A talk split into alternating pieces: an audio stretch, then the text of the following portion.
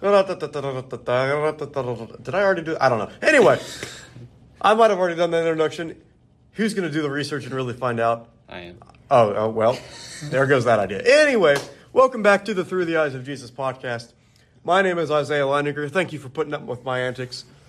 Joining me today, as always, is my good friend Walker Howell, and a returning guest for to help us out with Season 3, we have Caulyn Holbrook. Caulyn, you came on. Howdy. Caulyn came on in Season 1 to help us talk about what forgiveness is, and had a really, really, really good episode with him the first time. Looking forward to this recording session as well. So go ahead and check out Caulyn's episode in Season 1 over forgiveness. The greatest gift ever given, that's what it's called. Thank you.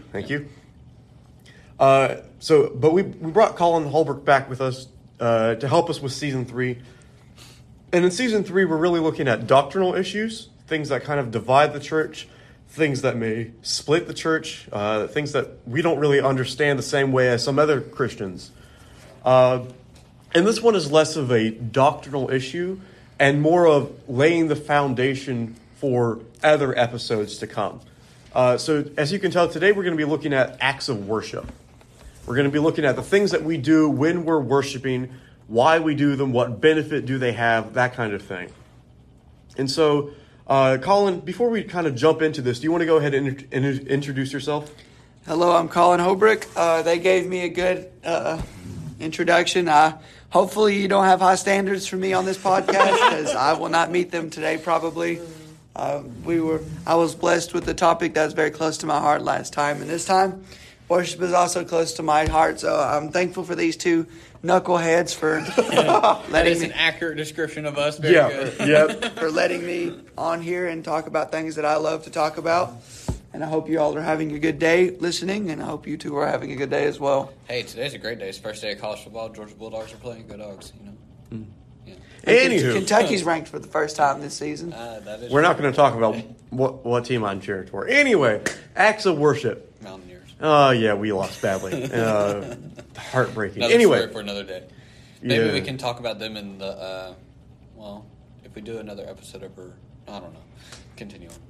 Wow, that was helpful. Anyway, acts of worship. What do we do? Why do we do them? What benefit do they have? Those kinds of questions. But before we can really jump into this topic, we need to define what worship is. We learned from last time I shouldn't probably define worship because I messed that up. I messed it up last time. But we'll try it again.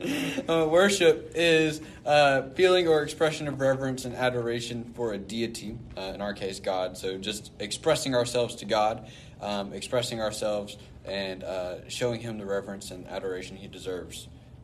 Anything you want to add on top of that? Yeah. So the idea of worship, it really has three categories of individuals that it benefits. The idea, of course, like you mentioned, is that we are there to worship. We are there to praise God, right? Mm-hmm. So that's priority number one. We are there to praise God. We're there to learn about God. We're there to draw near to God and be more like him. That's number one. Number two, when we are present at worship, it helps other people. It helps other Christians, right? Because they're going to hear you when you sing. You know, if you're given the chance to lead a prayer or a song or read scripture or deliver the lesson or whatever it may be, your service will edify other people. And even if you're not leading in worship, your presence is still going to edify other people. You're still going to be able to encourage other people. And so priority number one, praise God. Priority number two, edify others. And priority number three, and these are, two and three are not in order. You can put these in whatever order you like, but it's for yourself, right? Not only are we commanded to worship, but it's beneficial for us to worship. Did you have something you wanted to add there? All right. No, I think you're doing a good job. Well, I don't know about that, but anyway, the point is, praise God, encourage others, strengthen your faith, right? That's the three basic reasons that one would go to worship. And we also see the idea of devotion in worship, right? We as Christians, we're supposed to live our lives for God. That's what we're called to do, right? I've been using this verse a lot lately. It's been in my mind a lot, but Galatians 2:20. I have been crucified with Christ, but nevertheless I live.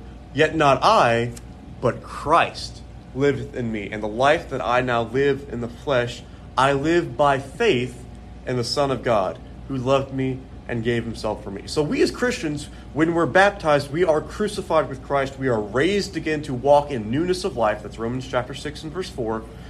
And we are supposed to dedicate our new life to Christ.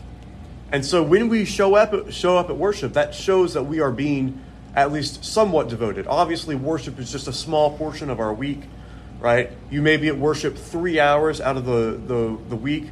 You know, that's 24 hours in a day, 7 days a week. I'm not doing the math. But the point is, that's a small portion of your week that's spent in worship. But it's still very, very important thing to attend worship. It shows that you're being devoted to God. It shows that you're devoted to love and to unity like God has asked you to be. And something that really bothers me is sometimes people will say,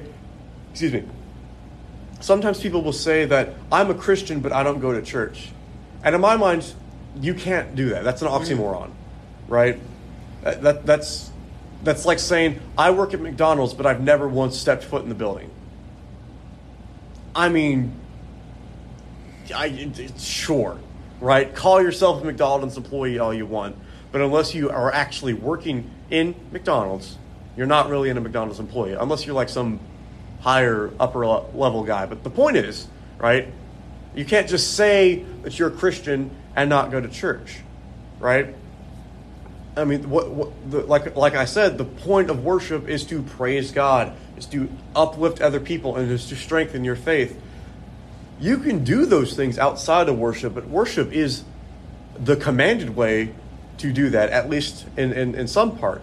So it bothers me when people say, I don't want to go to worship. I don't want to spend time worshiping God.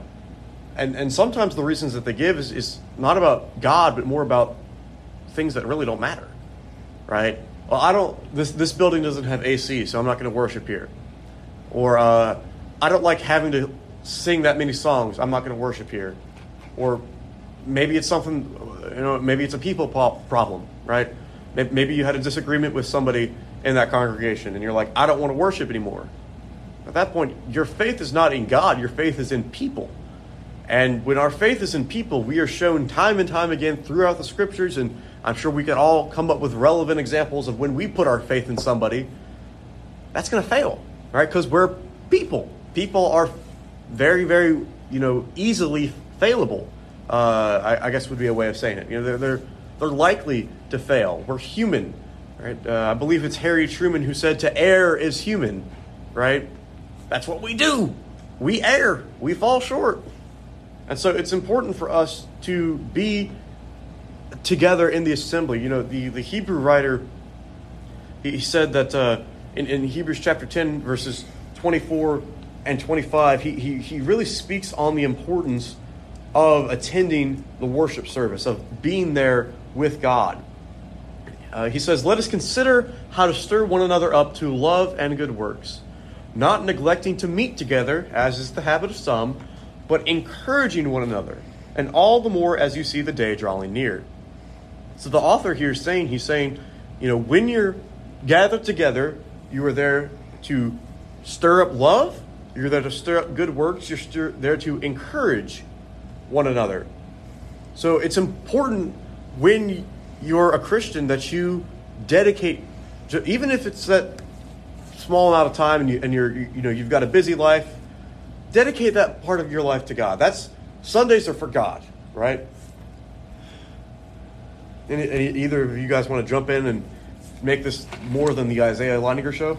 I do think it's important that we devote Sunday to God, but we mustn't forget that every day should be devoted to God. Right. Amen. We need to have the mentality of every time the doors are open, I need to be there. It's not just, Sunday is God's day. Every day should be God's day. We need to have our mentality set to where, everything that I'm going to do is to glorify God. And, I need to try every waking day to worship God and to give God thanks, whether, that's doing laundry or driving to work or getting lunch or getting dinner. You can glorify God in everything you do. It's all about whether you choose to do that and sacrifice, the things of this world that we all like. Sorry, my voice is raspy. I can hear it, but we've had club run and everything. So, but even at club run at Freed-Hardeman University, I can still glorify God when I'm screaming and running all over the place. You know, there's, you know, God needs to be glorified in everything that He does for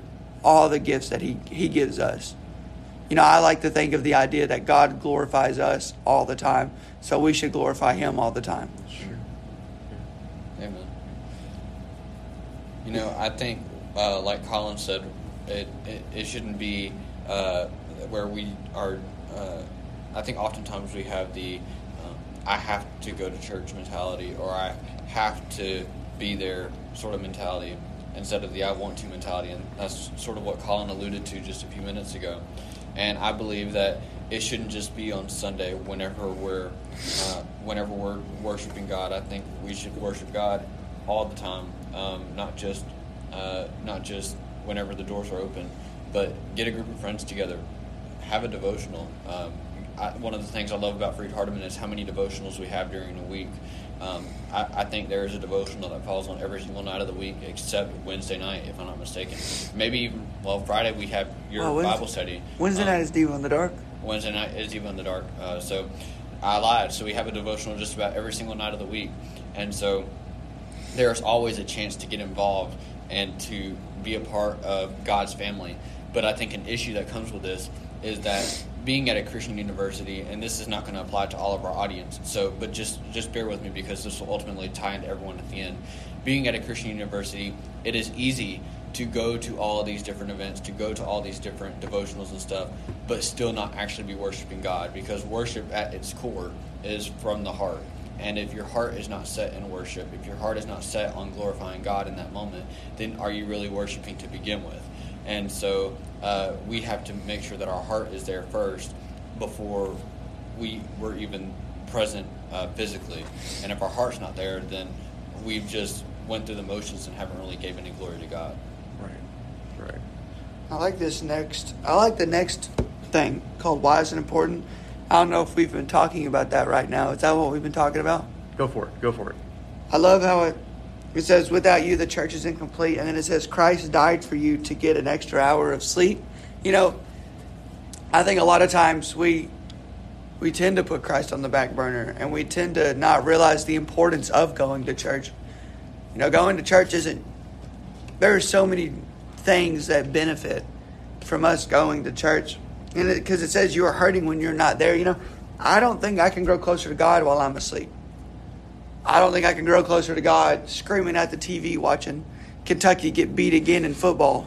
You know, I don't feel like I'm learning about God or growing closer to God or helping others grow closer to God. You know, we get this idea of, you know, this is all about me. You know, everything that I do, it's going to hurt me. No, it involves so many more people. When you're not at church, so many people see that. When you're not glorifying God in everything you do, people see that. People are always watching. As a Christian, people are always watching us. And everything that we must do must be to glorify God, or people are going to see that. And, you know, that might push somebody away, or that might give the church a bad reputation. I think the church sometimes leaves a bad taste in people's mouth because us Christians don't show them what the church truly is. Or, you know, we tend to do things that aren't Christian-like, or say things or go to things that aren't Christian-like. Instead of going to church, we're going to party. You know, people see that and they're like, well, what's this about? Jesus died for you to do this? You know, He did that. Like, we're not showing them the good news. We've got to go to church. We've got to praise God. We've got to glorify God so that non-Christians see that and see the good news and hear the good news. And, you know, hopefully that brings them closer to God, because we want to save as many souls as possible. Mm-hmm. Yeah, and I think it also goes to the fact that, well, before I get to that, I want to mention about this, without you, the church is incomplete. There's an online program called Mathetas, and in this program, you can sign up for it. It's completely free.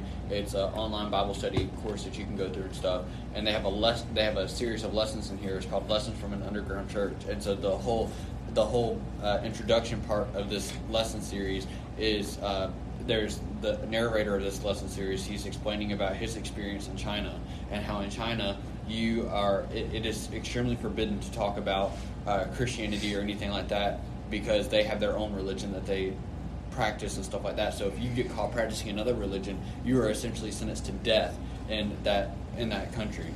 And so in this series, he talks about how all of the people who went to this underground church in China valued being there so much, and they were so happy and so thankful to be there. And it makes me sit back and wonder why is it that the churches here in America today are not like that all the time? Because I think oftentimes we may not even be happy to be there. We may just be there because we're being forced to be there. But there's other people in other cultures and in other countries that are dying to be in that setting, that are dying to be around other people. And whenever you're not there, like Colin said, it not only affects you, you're hurt by not being there, but it also affects everyone else in the building. Because in 1 Corinthians 12, we see Paul there talking about the unity and how everyone works together for one purpose, and that is to glorify God. And if one person is not here within worship, then the church itself is not complete. I feel like I've talked too much. Isaiah? I think that's a really, really good explanation of everything that we wanted to say with those couple points. You know, like we said, being at worship is important. We need to make sure that we are, you know, serving God every day of our lives. But being at worship services is important for the purpose of growing closer to God and helping other people do the same. I think it's now time for us to really dive into the different things that you may do at or in a worship setting. And like we said earlier, we're not going to go in depth with a lot of these. A couple of these we have episodes coming out later on. So we're not going to really spend too much time doing it. But we do want to go ahead and start off with that at this point in the episode. And, you know, one of the things that almost every congregation that I've been to does first is they have Bible classes. You know, they'll split everybody up, and, you know, some of the younger kids will go here, some of the older kids will go here, the teenagers will go here, the adults will stay in the auditorium, and they'll have Bible classes. And that is for the purpose of meeting each group where they are, right? You're not going to have somebody go into the toddler's class and start talking to them about, you know, the Trinity or the Holy Spirit or, you know, things of that nature, because they're not ready for it, right? You're going to go in there, you're going to teach them, you know, who is Jesus? He's the Son of God. What did he do? Well, he loved us and he died for us. What happened to Jonah? Oh, yeah, exactly, right? Yeah, Jonah and Daniel and David and Goliath and, you know, Adam and Eve and, you know, some of the stories that can be, I don't want to say boiled down, but, you know, Simplified, I guess, would be a good way of looking at it for younger audiences, right? And then you've got, you know, older children, and you've got teens, and you've got the adults, and, you know, each one of them are probably going to be going through different things, you know, depending on the congregation and the leadership of that congregation. But, you know, they're going to be going through different things, and the point of those classes is to spend time in God's Word. Mm-hmm. Spend time meeting each specific group where they are so that they can continue to grow closer to God. And Colin, I know that you've taught classes before, youth classes and teen classes and things of that nature. Do you want to go ahead and talk about, you know, the importance of Bible classes? You know, I think Bible classes are really good. There's something in Bible classes that I love, and it's discussion. Mm-hmm. You know, whenever you're giving a sermon, it's really hard to. I don't think I've ever heard discussion in a sermon, and I think that's good. You know, the preacher spent all this time working on his sermon and developing a sermon so he can give it to the best of his ability, and that's what we're learning from. But in Bible class, you know, there's an open space for discussion, kind of like in a class where if you got a question, you know, the teacher can do their best to answer it. I think that's really crucial, and especially when you're working. I worked with teenagers this summer. I'm still working with teenagers, and I'm wanting to be a youth minister. So, you know, teenagers have a lot of questions, as everyone knows that.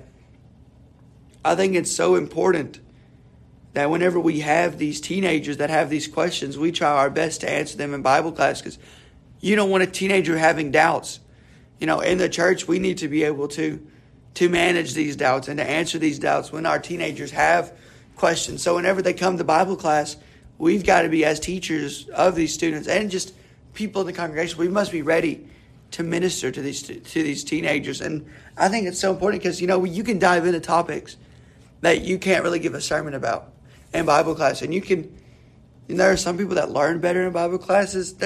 I just love the idea of Bible class. You know, when I was younger, I used to take it for granted. Mm-hmm. But now I'm so thankful for the opportunities to go to Bible class.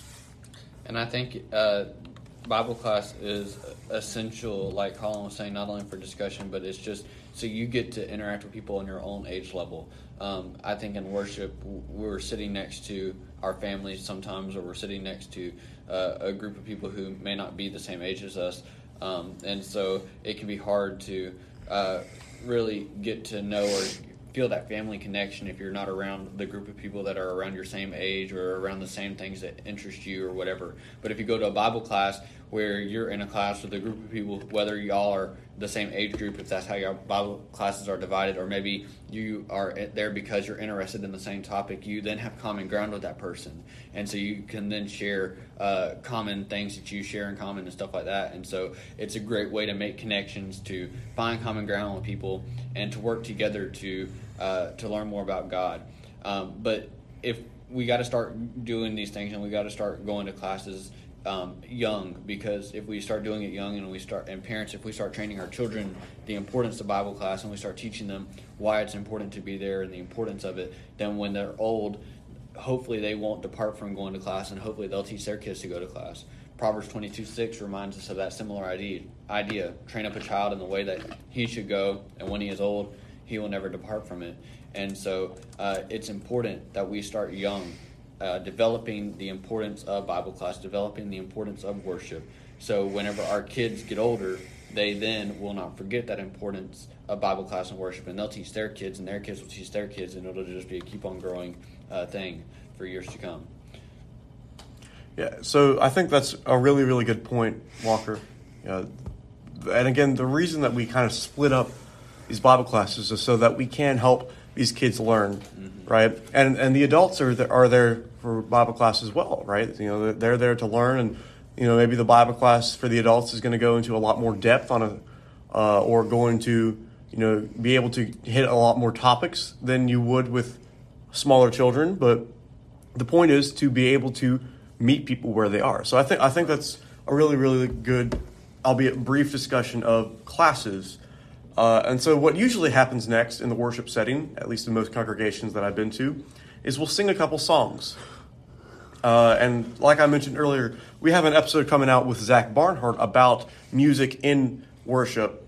So we're not going to spend a whole lot of time in this category. But the point is that we see in the scriptures, and that we made in that episode, is that we are to sing in worship. We are to sing praises to God. We get this from verses like Ephesians chapter 5 and verse 19, where Paul tells the Ephesian church to address one another in psalms and hymns and spiritual songs, singing and making melody to the Lord with your heart, giving thanks always and for everything to God the Father in the name of our Lord Jesus Christ. Well, you see, I had something about classes, but we've already moved on. So you know what? You can go ahead and go. You can find. Yeah, go for it. Okay. Well, I realized it said gender. And I forgot to mention the importance of having these classes switched, because, you know, especially for teenagers, I focus on, I'm a youth ministry major, so I think I tend to focus on helping the youth and the teenagers. And, you know, we did split classes this summer, and I think, you know, the teenagers have different needs as young men and women in the church. You could say that for adults as well.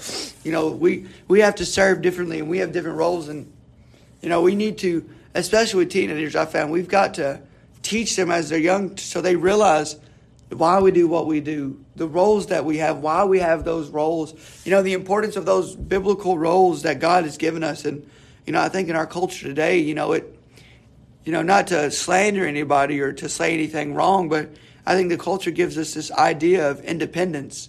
And, you know, we've got to be able to all do it on our own, man or woman. But I think the Bible talks about how we need each other. Mm-hmm. You know, and I think that the Bible tells us, hey, you can't do what this world says. You are equal, but this is why you're equal. And these are things you need to do. You know, and I think a lot of times other people outside of the church can think that we're sometimes controversial, but we've got to teach these youth, these kids, like why that we do what we do and why it's biblical and why it's for our best interest. And we've got to make sure that we are, these kids are grounded on doctrine and grounded on spiritual truths. And, you know, when you split them up, you can really dive into that as deep. Like, you know, you don't really need to be talking about why a man needs to preach in a woman's class. I mean, you can, but I mean, there's no really point because that doesn't concern to them. We need to be talking about why men do things and why women do things, you know, and it's good to meet their needs where they're at. I think that's a really good point. Split classes can definitely be beneficial for especially teenagers. I wouldn't obviously recommend doing it all the time because you do want to have that unity, that fellowship together. But I definitely agree with you that split classes and for certain topics. Right. For certain topics. That's a good way of putting it. Yeah. And when we talk about singing, I don't want to jump in too deep because, you know, I bet Brother Zach is going to do a fantastic job. I don't know if y'all have not heard Zach yet, but y'all guys are in for a treat. He is awesome. But, you know, our first point is what is singing. I love to sing. I don't know if y'all do, but, you know, whenever we think about singing in church, there's just something about it. You know, there's something about closing my eyes, having the songs memorized, listening to all my brothers and sisters harmonize, and just not getting lost, but just diving into worshiping God. And I'm so thankful that we get to do that. You know, I think there's a big reason why we do that. And I love to sing. It's so hard to explain. If you've experienced a good singing night, you guys know what I'm talking about listening. But if you haven't, I recommend going to one. It's at Freed-Hardeman, we get blessed with a lot of great singing. Clayton Chapel singing is one of the traditions we have here on campus, and it happens every other Wednesday night. And it's some of the most beautiful singing I've heard in a while. And then for myself, for guys only, some of the best singing I've heard is during our prayer group that we have with the social club that Isaiah and Caulyn and I are in, and having 60 guys in a dorm room, so to say, is pretty inspiring, and it is uplifting to hear the voices that come together. And let me let you know that you don't have to be in chorus, or you don't have to be any good at singing to sing in worship, because that's the beauty of the singing in our worship, is that it doesn't matter how good your voice is. If you sing out, if you don't sound good, other people will drown you out, because the singing is just so beautiful, and all the voices work together, and God really don't care how good you sound anyway. So sing out, make your voice heard, and praise God in the process. And that's the important part, right? You know, it sounds better to us when we've got a little bit of musical training, when we can understand voice parts and things like that. But the reality of the fact of the matter is that when we sing, we're not singing for ourselves. We're not singing to entertain ourselves or to entertain anyone else. We're singing to praise God. Mm-hmm. We're singing hymns to worship God, to thank him for all that he's done for us. You know, some songs can be prayers of thanks. Some songs can be prayers of, you know, I need help, and prayers for forgiveness. And so the words of these songs, and we got into this with Zach, but the words of these songs are what really matters. And so it's important for us when we sing to realize why we're doing it, to praise God, and and to also understand that it benefits us as well. And we see that with everything that we do in worship.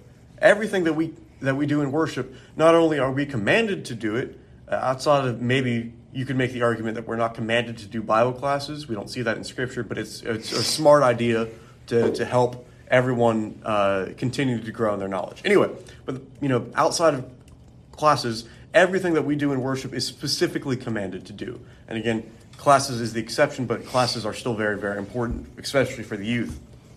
And so we've looked at classes, we've looked at singing, and something else that we do a lot in worship is we pray. Mm. And of course, 1 Thessalonians 5:17, pray without ceasing, right? And as we talked about in the introduction, we should be serving God. We should be worshiping God every day.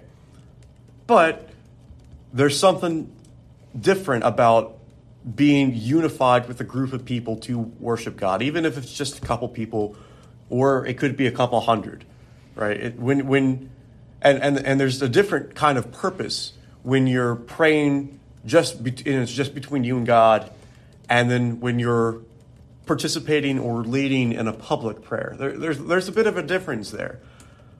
But the point of the matter is that when we pray, we are talking to God, right? God has spoken to us through his word, and prayer gives us a chance to talk to him.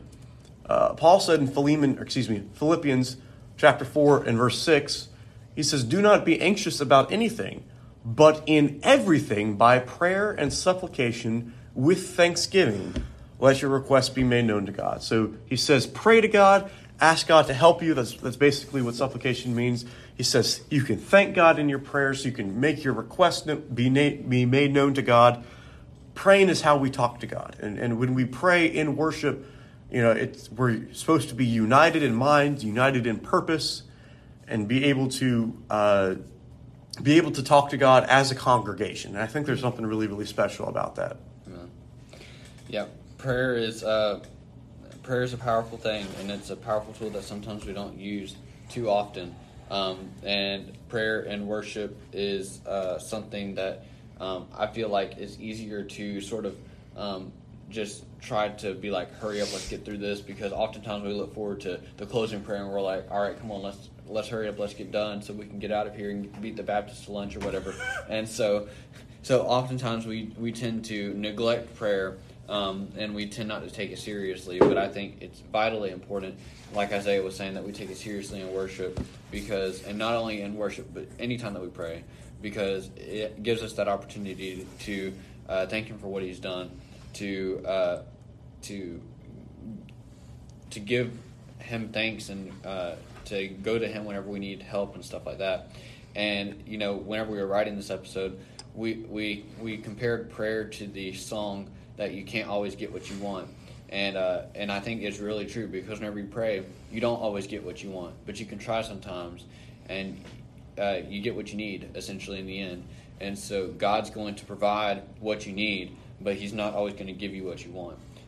And so we do prayer for the purpose of asking God and giving thanks to God and whatnot. But in the end, it's ultimately up to God on how our prayers are returned. And, you know, I'm going to spend a few seconds talking about that, but the idea is that God knows better. Right. Right. And we talk about this with Jude Bowers in episode 2 about the authority of God and how God is all-knowing and all-powerful and things like that. So the idea is, you know, I can pray my heart out for a bright, new, shiny Lamborghini. I don't need a Lamborghini, and God knows that. God knows that I have a working car right now that I'm very thankful for, and I am not in need of a fancy sports car, nor could I afford to pay for one in all reality. So the idea is that yes, God is listening to your prayers, but God is not just going to give you whatever you want. He's not a genie, right? You're not going to be able to rub the magic bottle and say, I want X, Y, and Z. That's not how it works. What is going to happen is that God's going to hear you. God's going to think about your request. And if your request is something that is not sinful, if your request is something that is according to his will, then he will honor that request. But if your request is, you know, even if it's, for example, you know, you're praying over a family member or a loved one who's sick, the idea still is that God knows better. So even if it's painful now and it's difficult now to see your loved ones suffer and maybe even potentially pass away, God knows better. And it's hard for us to say that. It's hard for us to understand it. It's hard for us to know why God does some of the things that he does. But that's where the aspect of faith comes in. And we talked about this with Jude, but you know, the point is that we can either trust in ourselves or we can trust in God. Those are the only two options we have. And I don't know about you, Walker. I don't know about you, Caulyn, but I would much rather put my trust in the God of the Bible, who's shown to be all loving and all righteous and all just and all knowing, instead of me, who's, you know, not very good at loving people, not very good at knowing things, not very good at judging or being righteous. I'd much rather put my faith in God. Amen. Very well said. So one of the things that we do, especially with prayer, you know, one of the times that we use prayer the most in worship is with the Lord's Supper. All right, you're going to have a prayer Most congregations will have a prayer for the bread, a prayer for the juice, and then a prayer for the contribution, which we'll get into here in a second. But the idea is that, you know, what is communion, right? Well, it boils down to it's a little bit of bread and a little bit of juice. But it's what it symbolizes that's really, really important. The idea of communion is not just, oh, let's have a little bit of a snack to help us finish the worship service. No, that's not what it is. It's a remembrance ceremony. It's a way to remember Christ. Yeah, I agree. I'm not very... I need to study communion more, but I like that we pray before. And, you know, communion I used to a lot of times not really appreciate. And the more that I've grown as a Christian, and more recently I've started to, you know, really take that time and try to, you know, devote that to my remembrance. Because, you know, we've seen a lot of churches that the communion table says, in remembrance of me. You know, we're doing that to remember. So I like to close my eyes when I take the bread and think about on that cross, his skin, all the scars from the whips and all the beatings, you know, that this perfect man took for us. And, you know, I like whenever we take the cup, I like to think about, you know, that he bled so much, didn't it? It turned into water. He bled so much, you know, for us. And then when we give back, I like to think about everything that contribution is doing for and all the gifts that God has given me. You know, I'm a college kid, so I don't have much money, but I try to give when I can. You know, communion is so important that we think about all the blessings that God gives us, but on top of that, all the suffering that God did for us. You know, we suffer a lot in this world, but it's never going to add up to the suffering that God endured on that cross for us, for our sins. And on top of that, that was like the first time that Jesus experienced sin for us, our sin on his shoulders. Mm-hmm. So we've got to be thankful that God did that. And we've got to remember that this was the first time Jesus experienced sin for us. Amen. Yeah, it's definitely a powerful moment. And whenever and it's hard in the moment, especially in worship and stuff, whenever your stomach's growling for lunch and stuff like that, to really be focused on what Christ has done for us. But what I like to do is I like to often look at my hand, and I like to think while I look at my hand about the nails being driven through the hand. I like to look at my feet and think about the nails being driven through my feet. I just like to look at every single aspect of my body and think about how that was affected in Christ, in Christ's situation. How I can't really look at my back, but I like to think about my back and how it was, and how his was whipped with the whip. And I like to feel my head, and that crown was placed on his head, which was not a very comfortable crown to wear. And I like to think of all the other things that he experienced for me, and it can be hard, but it's definitely a sombering time, and it's a time of remembrance. It's a time of thankfulness, because oftentimes I think we forget how much Christ actually went through for us. We oftentimes repeat it, and we're like, yeah, he went through a lot. But we never really take the time to sit back and really truly reflect on, man, this was a lot, and it was a big burden. Go ahead. You know, I like to think about. Sorry for interrupting, but I like to think about it. This perfect man came down from heaven. Mm-hmm. This perfect man took off his golden crown to put on a crown of thorns. This perfect man put down his golden scepter to have his shoulders probably dislocated at a socket, nailed up on a cross, and driven up. This man probably took off his beautiful shoes to have a nail driven in his feet. This man set up off of his golden throne and was put on a cross. Now, this man was perfect and endured all of that for us. So when we think about in remembrance. What? No, nothing. Something that helps me focus on the remembrance ceremony, because of course that's what we're doing, right? We're trying to focus on Christ. We're trying to focus on the suffering that he went through, as you were speaking about, Caulyn. Something that helps me is just going to a gospel account and just reading the crucifixion, and just reading what happened, what Jesus endured for our sake. So I think that's everything that we needed to say about communion.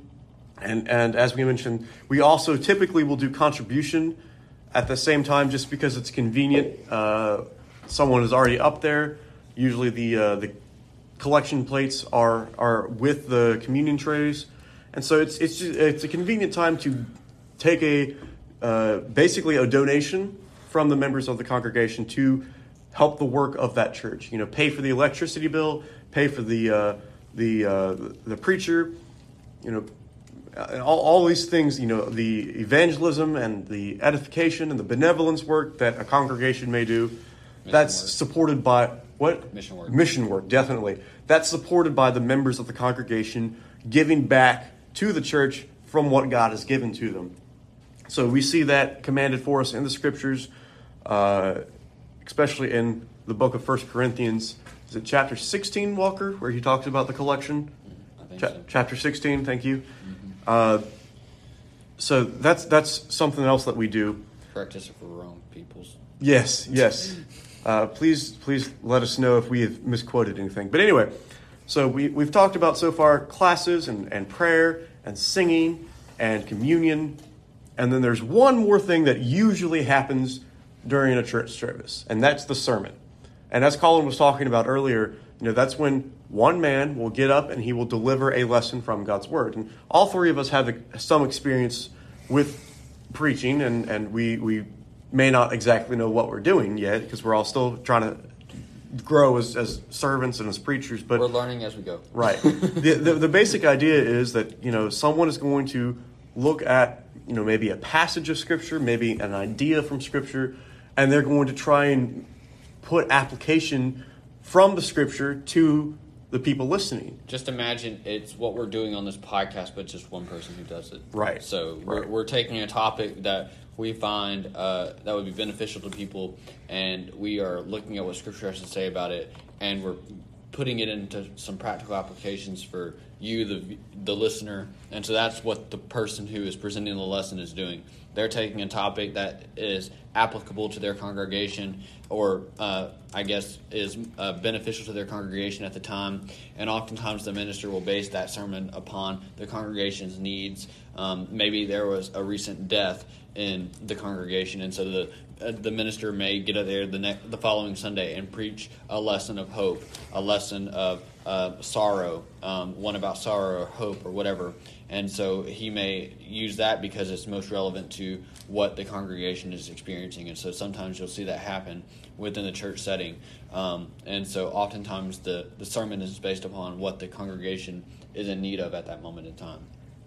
And like we were saying, Walker, the point of the sermon, right, it's to help the members of that congregation draw closer to God. Mm-hmm. And what I've found from when I've been given the chance and the blessing to present a lesson is that usually what happens is I will read a passage of Scripture, or, you know, be thinking about an idea from Scripture, and the first person whose life is changed because of that is mine. Yeah. Right? And so I think any solid preacher would say the same thing. That I benefit more from my sermon preps than I do during my personal devotional time. Yeah. Because absolutely, it's definitely a time of deeper study, right? And it forces you to think about, okay, what is the author saying, and what did it mean for its original audience, and what does it mean for me, yeah. Right? And so, like we were saying, that kind of forces us as preachers not only to practice what we preach, but to make sure that we are diving into the text, and that we are that we are making sure that, you know, we're presenting the text and making sure we say what it says and how it applies to Christians. So the sermon is a very, very important part of the worship assembly. It's where everyone is together to hear a lesson from God's word, to draw nearer to him. Fellowship is another key part moving along here. Fellowship is another part in our just in the church in general. This isn't necessarily a part of worship, but it is a key part in giving glory to God and in building up one another and stuff like that. So it's all about bonding with people, and we need to do this because we need to not only bond with people but just get to know people in our congregation. And so we have in here Romans 12. Romans 12:15 specifically. Okay. The point of fellowship, like we've been talking about, that's really to build one another up, mm-hmm. right? And so we have things like youth events, like church camps, like church retreats, like potlucks, game nights, whatever it may be. It's for the purpose of being closer together as God's family. That's the point of fellowship. And I think really everything that we do in fellowship, it can be boiled down to that. It's drawing closer to one another so that we can together draw closer to God. And I think a big part of fellowship is the verse that we mentioned earlier, is Romans 12:15. Paul says, rejoice with those who rejoice and weep with those who weep, right? The passage in 1 Corinthians chapter 12 that we talked about earlier, you know, Paul says there, if one member suffers, we all suffer. If one member is rejoicing, we all rejoice, right? And so, like, at the end of the service, where you may be doing announcements, housekeeping things of that nature, members will sometimes speak up and say, I'm going through this, or my family's going through this, or my friend is going through this. Keep them in your prayers, and we can, we'll pray for them together and we'll continue to pray for them individually, and it helps those who are suffering. It also lets us know that people are suffering so that we can first, of course, pray about it to God, who has more power and resources than we do, and then we can try and help if we can. But we're also, during those announcement periods, told of joyful news, like maybe a family is expecting another child, or maybe somebody got a promotion at work, or whatever the case may be. We rejoice with those who are rejoicing, and we weep with those who weep. So that's really the key point to fellowship. It's binding together. It's being drawn closer together to be God's people, to be God's family. And I think that's really just about everything that we wanted to say with this episode. We didn't go into a lot of depth because we had a lot of things that we wanted to cover. And some of these things, like we mentioned, will be on later episodes, so please stay tuned for those so that you can get a deeper knowledge of singing, get a deeper knowledge of what we do at the Lord's Supper. Is there anything else that we need to mention before we kind of wrap this episode up? Did Caulyn have any other things to say? Because I know we talk. Not to keep it long, I'll keep it short and simple, but I love, as a future youth minister, that I love the outside events. I love church camp. I love retreats. I love, youth rallies, CYC, Lads to Leaders. All these events, they help teenagers grow closer to God and help us to grow as well. There's something about fellowship that helps us grow closer to God because you're around other like-minded Christians, I think we must remember that we've got the body of Christ for a reason, so we can share each other's burdens, so we can walk through life together. I think we've got to remember that it's important that we do that. Amen. I think that's all we have for today. We appreciate your guys' attention, and we'd love to keep talking with you guys. If you have a question about anything that we said in this episode or a separate episode, or you just want to talk to us, you can find us on Facebook. You can find us on Instagram. We have our own website. We have a phone number.